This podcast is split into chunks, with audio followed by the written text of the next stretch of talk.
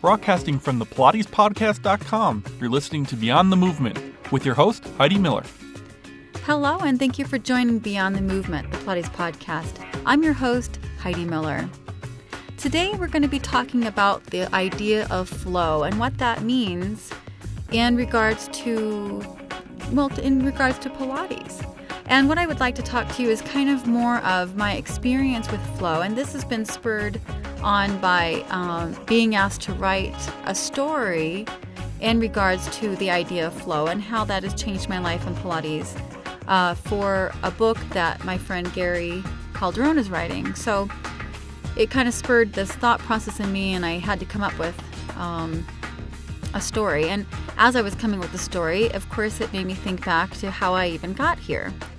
And so I'd like to discuss that with you, and also, of course, not just bring it into that, but bring it into how does that help us um, as students of Pilates, and how does that help us as teachers of Pilates. And then I, I mean, even going to share with you how it's then helped me beyond that. And that's really the the purpose is that how Pilates as a practice that we do as it trains us with our body mind connection, how can it really move on into our life. It isn't it doesn't just stop at the door of the studio when you walk out. How can you carry it with you? So let's start with um, the idea of flow for a moment. So flow, think of how flow means no resistance. Flow is no resistance. So uh, what I was thinking here is that when I had my uh, magical experience with with Mary Bowen, for the first time, I I really felt what flow in my body was. And flow in my body was no resistance to movement. I mean, it was it was no resistance to movement in my spine. And it seems so silly. Again, I'll tell you, I think you know, I, I, I was really surprised. You know, like how could I have not had this this flow in my body? I've been working towards that for so long.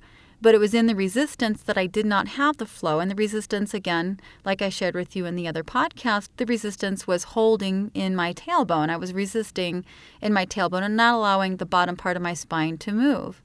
So once I released that, then I felt flow in my entire spine.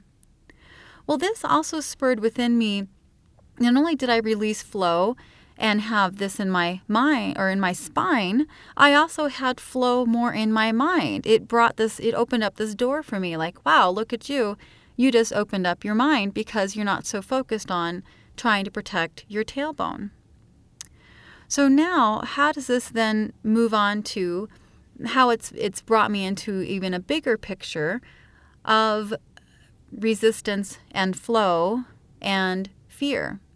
I know a lot of you out there, you know, at some point in our lives we've had fear, you know, fear of loss, fear of lack, fear of uh, of anything. And so fear, for me, I learned through some other um, uh, people that I've talked with and worked with is that in the resistance of fear, as an example, it's in the resistance that you get into that circle inside your head of what you're trying to want, you know. So if you, for example, were fearing lack, and in the fearing of lack, you resist that fear of lack because you're scared of lack. So you're standing on the other side of lack and you're going, okay, what do I want? And so you start running circles around the fear of lack. But what happens is that once you stop running in circles of that fear of lack, and you jump into the middle of the circle straight into the fear instead of resisting it and pushing it away, all of a sudden you know what that fear really feels like, and then you can choose at that point whether you want to have the fear or whether you don't want to have the fear. And it's in the choosing that you then have flow because you're not resisting the fear any longer. So, now how does this relate to, um, you know, in movement, in, in the Pilates movement? So I had a client the other night, and, and it's in these moments that then all of it, you know, you just go, okay, now it's even more clear.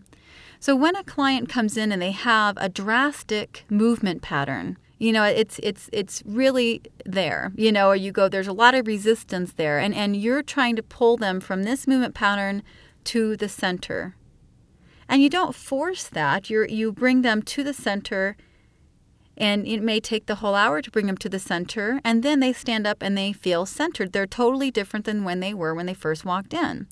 So you'd want to have your client first stand there, bring awareness into the body and what they feel like at that very moment in time so they can feel you know, bring some awareness into that movement pattern that they have. And you, with your own eyes and your own intuition, you say, This is your movement pattern.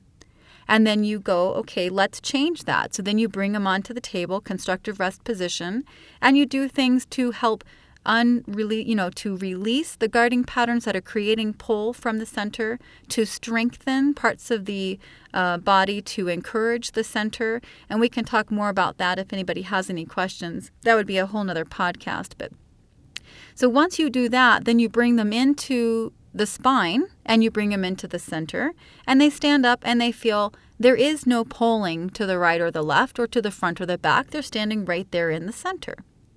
Well, when my client got done, she was standing there and she looked gorgeous. She was right there in the center, and she said to me, I feel my body pulling back into that old movement pattern. And she wanted to resist that. Well, rather than resisting that, because in the resistance of not wanting to go back into an old movement pattern, you create another resistant movement pattern. So, therefore, another pattern that has guarding, that has tension, because you're trying to fight away from this pattern that you do not want. So instead, I told her, I said, go into, let your body go into that movement pattern. It's releasing the body to show you what it wants to do. And then in that place, make the choice. I don't want to be here, so therefore I have this other choice of being in my center. So you go into that old movement pattern, allowing your body to pull yourself there, and then you go, okay, I know how to get from here back to the center because we just spent a whole hour on figuring that out.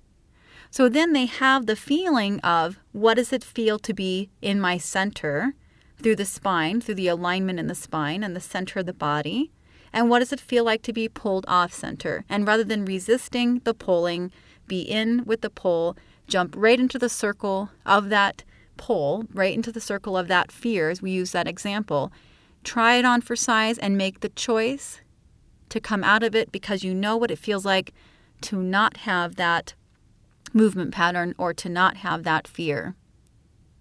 So you can place that in every aspect of your life. It can be in any decision or any position that you have that you are in a position you don't want. But how many of us spend a lot of our energy and a lot of our time focusing on the fact that we don't want this? And then in the want, not wanting it, there is this resistance to, I don't want this, I don't want this. And it starts to become this little racetrack inside your head, and you can't stop it. It's, and so, therefore, if you go into it, you can go, okay, this is what it feels like. I know what it feels like to be out of it. I choose to jump out of it. So, how this comes back to flow is that without resistance, we have flow. Without resistance in our body, without resistance in our mind, we have flow. Without resistance in our body and our mind when we're performing the Pilates movements, we have flow. So, thanks again for listening. And I hope I hear some feedback from this podcast. I hope I have spurred some conversation around this idea. And I'd love to hear from you. My email is Heidi, H E I D I, at thepilatespodcast.com. And if you haven't heard any of my other episodes, you can go to www.thepilatespodcast.com or you can also subscribe on iTunes. So thanks again for listening, and we'll talk with you next time. I'm your host, Heidi Miller.